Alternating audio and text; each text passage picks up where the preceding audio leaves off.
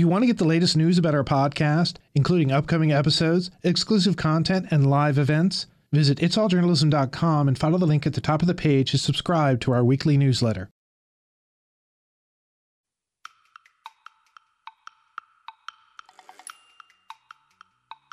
I mean, the themes, they're kind of the same. You know, it's people talking about a moment in their life that changed everything and how they got there, you know, and that might be crime or love. But it's kind of talking about these seminal moments we have in our lives and how they shape everything.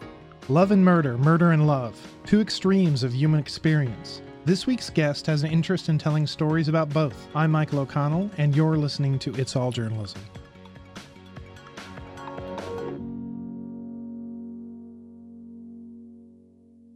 Phoebe Judge is an award winning journalist who regularly conducts interviews and anchors WUNC's broadcast of Here and Now in North Carolina. Phoebe is also the host and co founder, along with Lauren Spohr, of the gripping true crime podcast Criminal. Just last February, the duo turned their attention to something not quite as dark but just as gripping This is Love, a podcast about all things love. Welcome to the podcast, Phoebe. Thank you. Uh, before we turn on the mics, uh, you were just saying that it's been about four years since uh, since Criminal came online. I guess I guess on we say online as opposed to on air. But you've been involved in audio storytelling for a while. Could you sort of talk about uh, your, your, career as a, a radio journalist?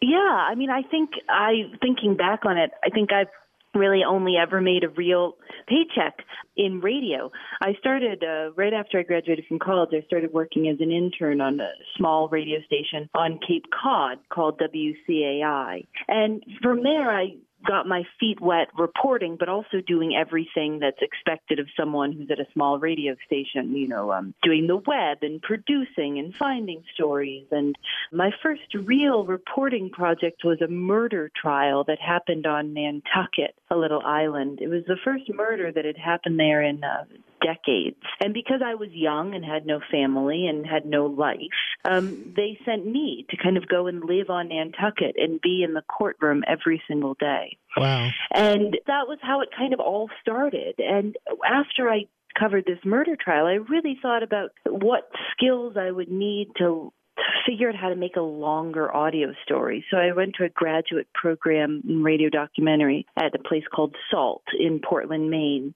And from there, you know, I was 23 and at that point you kind of see what's out there in terms of jobs in public radio. And what was offered to me was Valdez, Alaska, Garden City, Kansas, which the claim to fame there is that's where the Clutter family was murdered in cold blood, Truman oh Capote. And a couple of others, but also Gulfport, Mississippi.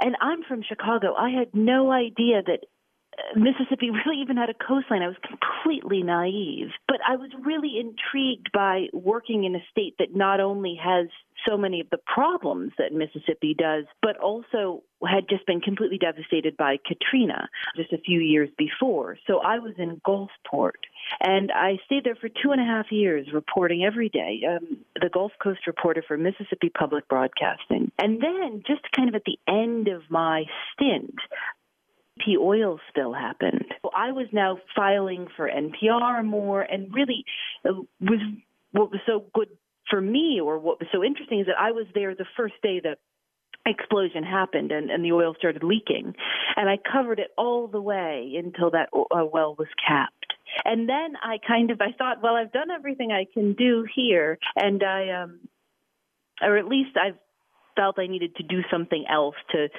gain more skills as a I don't radio producer, reporter, who knows.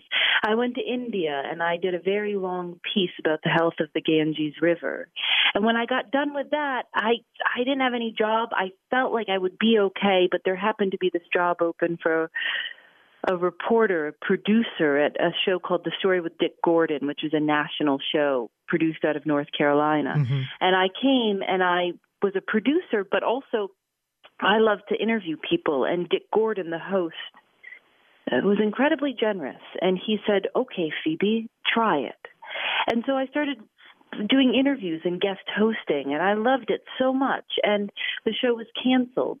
And it was at that point when the show was canceled that I decided, along with Lauren Spohr, who was also working at the story, that this would be the time to do. Uh, to do our own podcast and to do a show that I could host. And that's how Criminal started. And so now, four years later, um, there are two podcasts, and uh, I'm still doing it every day. So, what was uh, well? Before I ask you about, about, podcasting, let me let me talk to you a little bit about um, storytelling and uh, audio storytelling and, and, interviewing. What is it you like about audio storytelling? Oh, I like the simplicity of it. Uh, simplicity.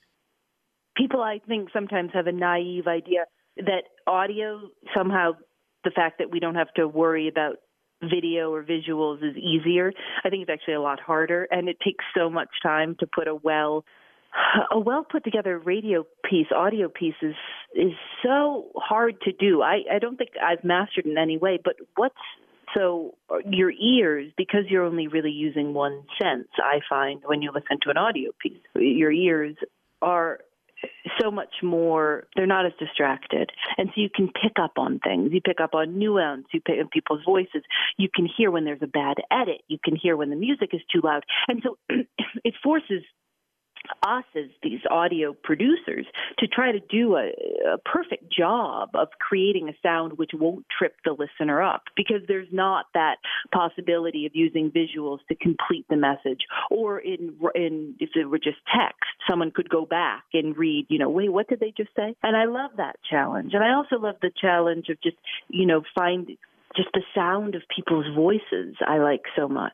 It's really the only thing I've thought to do is audio. I, I never thought about anything but doing radio. My father was in radio. I grew up in Chicago around some pretty radio, you know, greats. Um, I was lucky enough to be around since I was a little girl, and I've just always thought about radio. So that was an easy one for me. In terms of interviewing, since I also since the time I was very little, I've just liked to ask people questions. I ask people too many questions. And I like to ask the most mundane stuff. I mean, I don't I don't ever find myself asking, you know, what's the meaning of your life? I'd much rather ask, you know, what is it like when you get up and go to work every day? You know, what's the drive like? What's the hardest part of your job? If you're a painter, how do you work your on your arm? How do you make sure your muscle is I just like the intricacies of life and work are the types of questions I like to ask. And so to find something that I can, a job where I can do that has just been oh, such a great pleasure. And if you listen to Criminal, if you listen to This Is Love, you can tell that there's a, this sense that you're very informal in the way you talk to people and you ask questions. And it's very much very driven by the narrative the the people talking. Their answers aren't so pointed. Sometimes when you when you listen to audio interviews they're they're really kind of tightened up to the point where it's just you know they're addressing a particular point. But you know you allow people i think to kind of express themselves in, in a way that they they reveal kind of who they are.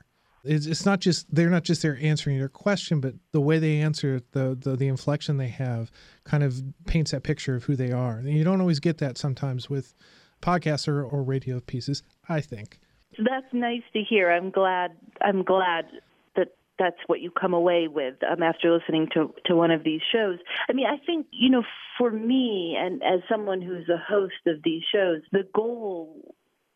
I love to ask questions and I love to get to know people and I all of these things. But the goal for us in these shows was that my job as host was to be the voice of the listener who couldn't ask the question. And so to be curious and to be open and to not be judgmental and to be dumb. I ask incredibly dumb things sometimes. I don't want anyone to think that I know it all or have done all the the research. You know, I I want the guest to be the the person who leads the conversation. And I think we've created a show where a guest can go in one direction and I'll go with them. You know, it's okay. You know, it's, it might not go exactly to plan.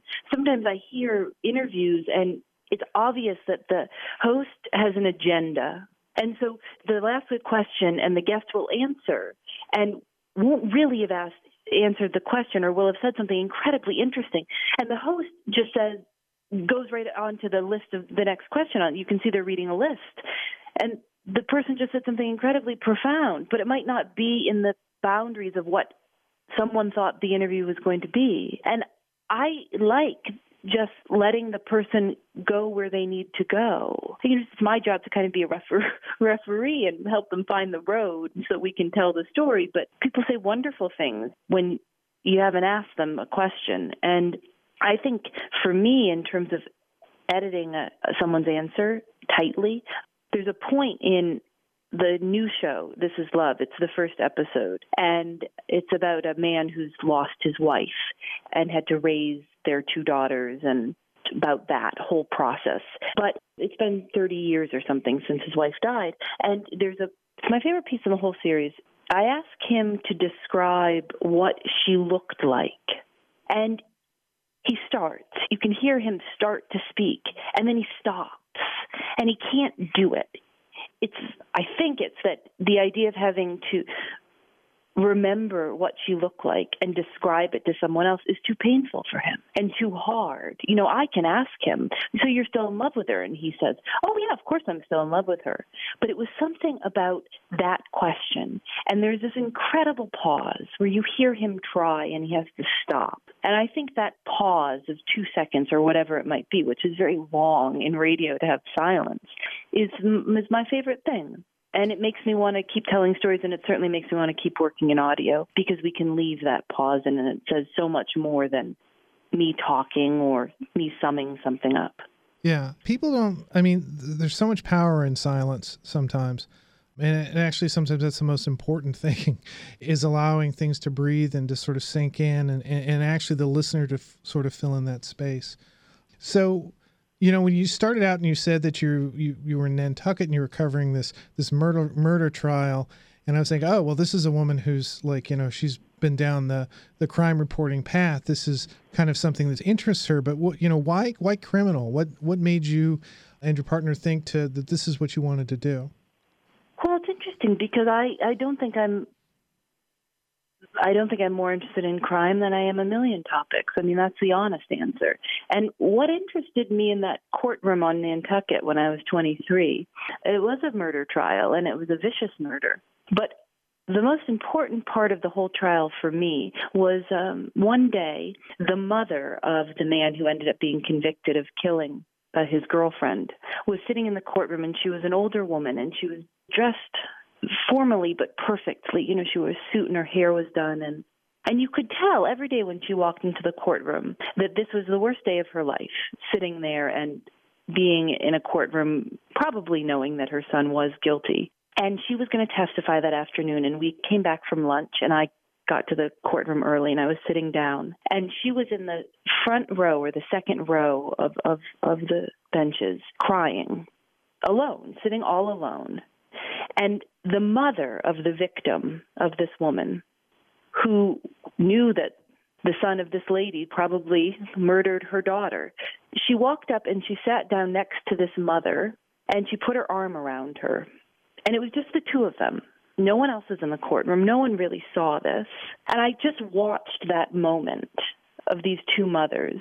I mean, I just, that said everything. I, I was obs- not obsessed, but I was fascinated by that. And that's why I do crime stories. It's not for the crime, it's not for the viciousness, it's not for anything about it. I, I actually hate that. I hate the blood and gore of crime stories. I'm not interested in them, and I criminal does everything we can to not really do that. But it's the humanity that that comes out in people surrounding these stories that fascinate me, and it's trying to figure out why we do the things we do. You know, um, criminal often will just end. We don't have many conclusions we certainly don't have the summation from me saying this person was good or bad. That's not my job to, to say whether someone is good or bad or right or wrong. All we want to do is figure out why people do the things they do, what got them that, up to that point. And crime is just a very rich, rich subject for, for stories like that. And when we started Criminal four years ago, you know, there weren't really any true crime shows. Serial didn't start until a year later, you know, and it was a good topic that really didn't seem like it had been overdone. And we just thought, you know, and uh, Lauren suggested the topic crime, and I thought to myself, oh, we'll never run out of stories. Yeah, there will always be crime. No, I, right. I yeah, I was thinking of you know to your point about uh, you know talking about the humanity of it. I think it was the most recent ep- episode, the one about the girl on the bridge. And that story, I mean, it's her story, but actually the character in in the story, the person in the story that that you hear the change and the growth and and you know who's the one who sort of expresses the sentiment and the feeling behind it is is actually the sheriff. And you can hear through him how his life has been changed and affected by this thing. Obviously, this terrible thing happened to this woman and her sister, but he's the one, you know, he's the witness, he's the one who was involved with the one victim, and you know, a lot of a lot of this, you know, obviously be, because she couldn't tell her story, you had to rely on him to tell his, but he had such a powerful narrative. I thought it was really very moving. Yeah, and you know that's for us that's a criteria for any episode is that we have to find someone who has some direct experience. Because if we don't do that, then it's just hearsay, you know. If we couldn't have found someone who wasn't didn't know Becky, the woman who died, we couldn't have done that story because it just would have been speculation. And at some point it would have just been us telling a gory story about a terribly sad event, about rape and murder. You know, and, and we don't want to do that. You know what we want to do is tell a story that has something a little bit more you know and even the story that we just told it's casper wyoming is the episode. We debated long and hard about telling that story you know and having the conversation because why are we telling the story? Are we just telling the story for the shock value of how vicious a crime this was? And i think the conclusion was yes it was a terribly vicious crime that we're going to talk about but the point is is that trauma lasts and that people can be terribly affected by something for the rest of their lives, and that sometimes we don't get over things. We like to believe that we can get over things, that the human uh, mind and, and spirit is resilient and it will all be okay with time. I think it's good to sometimes remember that's not always the case. And that's why we ended up telling that story. And Dave Davala, the sheriff that you mentioned, his old timey Wyoming accent and his way of thinking about things and just being very direct. I remember I said to him, What happened to Becky? And he was so, he didn't hesitate. He didn't pause. He just said, She went off the same bridge. Like he was still shocked by it, you know, the way he said it. Just isn't that the crazy? She went off the same bridge. I loved his voice in that, and just you could hear so much. He he didn't speak you know, he wasn't an incredibly verbose man, but the tone of his voice said it all. So from crime, you, you go to love with this new new podcast, the one that started in February. February, this is love.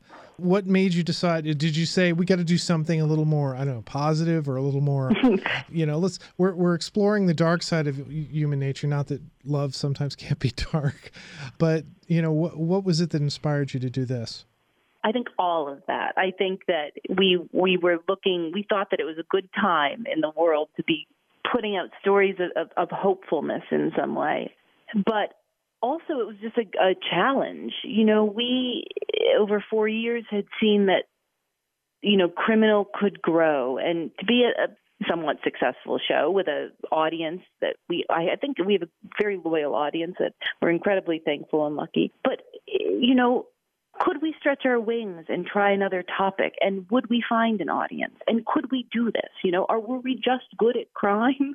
Could we take on another topic? And so I think it was a it was a way to challenge ourselves on something totally brand new and also to work on a show that you know I doing these love interviews I found myself that I was usually I interview someone for no more than an hour. I think that an hour is about it. I think people get tired. Sometimes the topics are very hard. I get tired. But I was doing these love interviews and it would be an hour and a half, sometimes 2 hours I would have talked to someone. And the time just flew by, you know, and I didn't realize it. And so it's been it's so great and fun to work on this love show. And I'm so happy because I think that the love show is, of course, totally different than criminal, but I, I think it kind of sounds like criminal.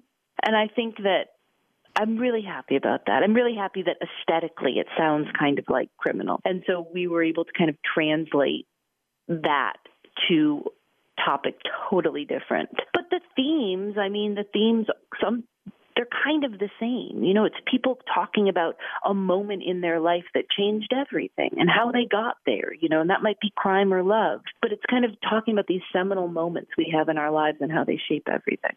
So, as somebody who has worked in radio and now is in finding success in podcasting. How do you see the the two different worlds? Are they are they they radically different? Are they are they really kind of just sort of the same thing but just presented in a different way? Yeah, I think that they are. I mean, I think the great thing about podcasting is that it's allowed so many people to have a voice and a you know a platform for their work. Whereas radio, we had this finite amount of time on the clock, and we were all jockeying to get our pieces heard. Now people can put their stuff up, and other people will find it. But for me, I don't see much of a difference in terms of my job, which is creating content. You know, there's no standard that's different for me in the way that I was constructing something for radio now as constructing something to a podcast. My journalistic standards, ethics, XYZ are all the same.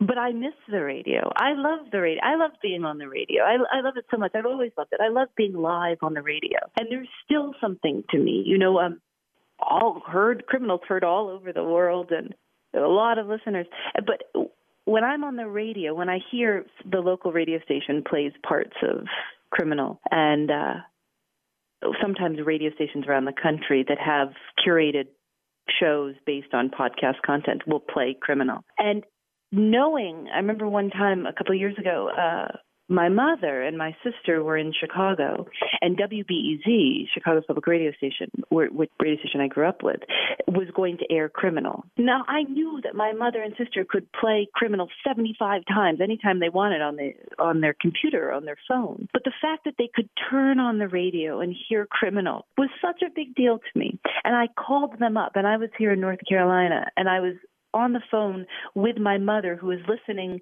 to the radio to me on the radio in Chicago. And uh it's still something very special to me. And I I hope I never I still work in a radio station. We record criminal at North Carolina Public Radio. So I'm there every day at a working radio station and um I love it.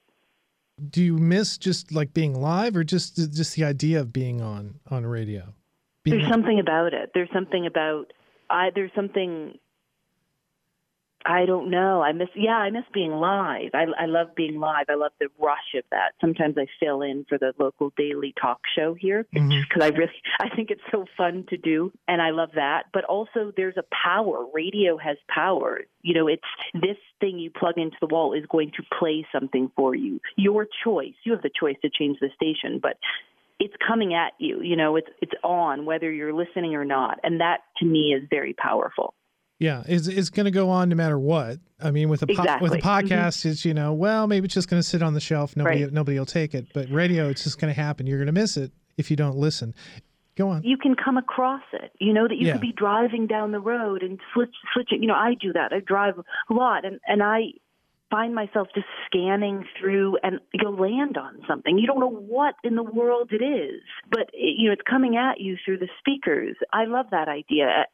So, besides uh, obviously a lot of the the professional skill that you bring to and attitude that you bring to producing these podcasts, can you talk sort of about the growth of podcasting for you? You know how how you've seen you know the the podcast sort of evolve over the years and, and, compared to what you see going on in the industry around you? Well you know criminal we produced criminal for a year really not making a dollar and having no advertisers and really doing it at night.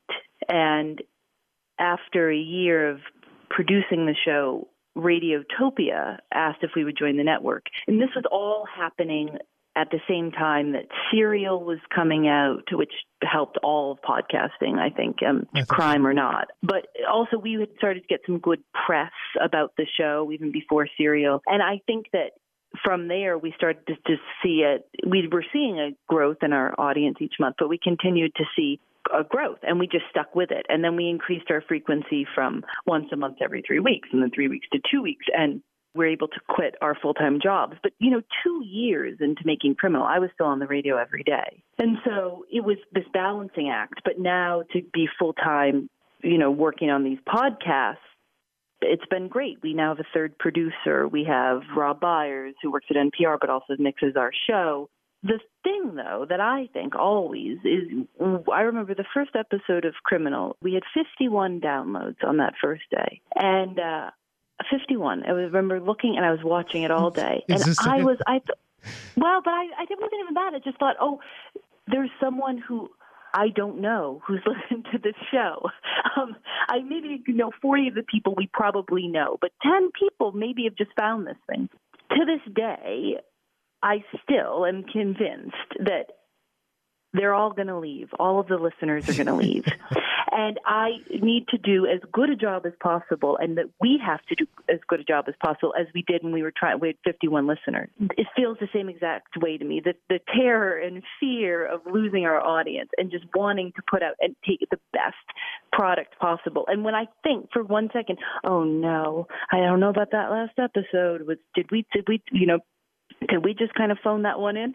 Uh, you know, I, we never do because we're so terrified, you know, and we feel so lucky. I mean, this is an industry where I think there was a 200,000 podcasts on iTunes or something Yeah, like that. crazy. Um, it's crazy. And the fact that Criminal has been able to exist for four years and that we have been able to keep our audience, I am so thankful for. You know, I don't, I do not take this for granted. It has been an awful lot of work, a t- terrible amount of work, but how lucky to be able to work on a show like this that that you've created and designed and you get to do stories that you're just curious about. I mean, you if if that's the type of work you do, then you deserve to do hard work because you're lucky to get to do it. And and I just am it's a much bigger world out there right now, but we are just we're just keeping our heads down and just working as hard as we can and not really worrying. You know, I can't really worry about the fact that there are 17 other crime podcasts that are going to come out this year. There should be 17 other crime podcasts, and um, and there's wonderful stuff. There's incredibly high quality stuff being produced now. And we're just going to keep our heads down and just keep making our little show and do the best we can. And I think it's been really great to be kind of not in New York or Los Angeles and kind of to kept our, you know, there's three of us. I mean, we're tiny. To kept to, to be so small because we don't have to worry about anything else. We don't have to worry about what's going on in the rest of the industry. We just are just going to keep doing the same thing that we've done since episode one, and just hope that people like it, and hope that people want to keep listening to it, and really thankful that people still are listening. That's the beauty of podcasting because, you know, if you find something that, that you're passionate about, that you could put your energy in, that you enjoy doing, that other people seem to enjoy, then it's not a labor. It's not like, oh my God, I gotta, I gotta, you know, I gotta make sure I get this episode in so I can get X number of people that I, that because my boss told me I need to do this, I gotta change this. It's, you make the smart decisions because they're the right decisions and you understand it the more work you do it's rewarding in a really interesting way. You know, maybe not monetarily for a lot of people, but podcasting is, is really kind of it's kind of great. I, I don't know what else to say. Phoebe, this has been a great conversation. I, I probably could just sit and talk to you for an hour about uh, podcasting and, and, and, audio production and whatnot, but uh, I'm going to continue listening to Criminal and uh, your new show, This Is Love. Uh, I encourage people to listen to both. Great shows, really well produced really human stories, re- really human drama. Thanks. Thank you very much. You've been listening to It's All Journalism, a weekly podcast about digital media. Find out more about us and download past episodes at itsalljournalism.com. You can also find us on Apple Podcast, Stitcher, SoundCloud, Google Play, and Podcast One. It takes a lot of people to put together an episode of It's All Journalism. Nicola Grisco produced this episode. Amber Healy provided our web content. Nick Dupre wrote our theme music. Nicholas Hunter provided research, and I'm your host, Michael O'Connell. Want to get the latest news about our podcast, including upcoming episodes and exclusive content? Go to itsalljournalism.com and follow the link at the top of the page to sign up for our weekly email newsletter. It's All Journalism is produced in partnership with the Association of Alternative News Media. Thanks for listening.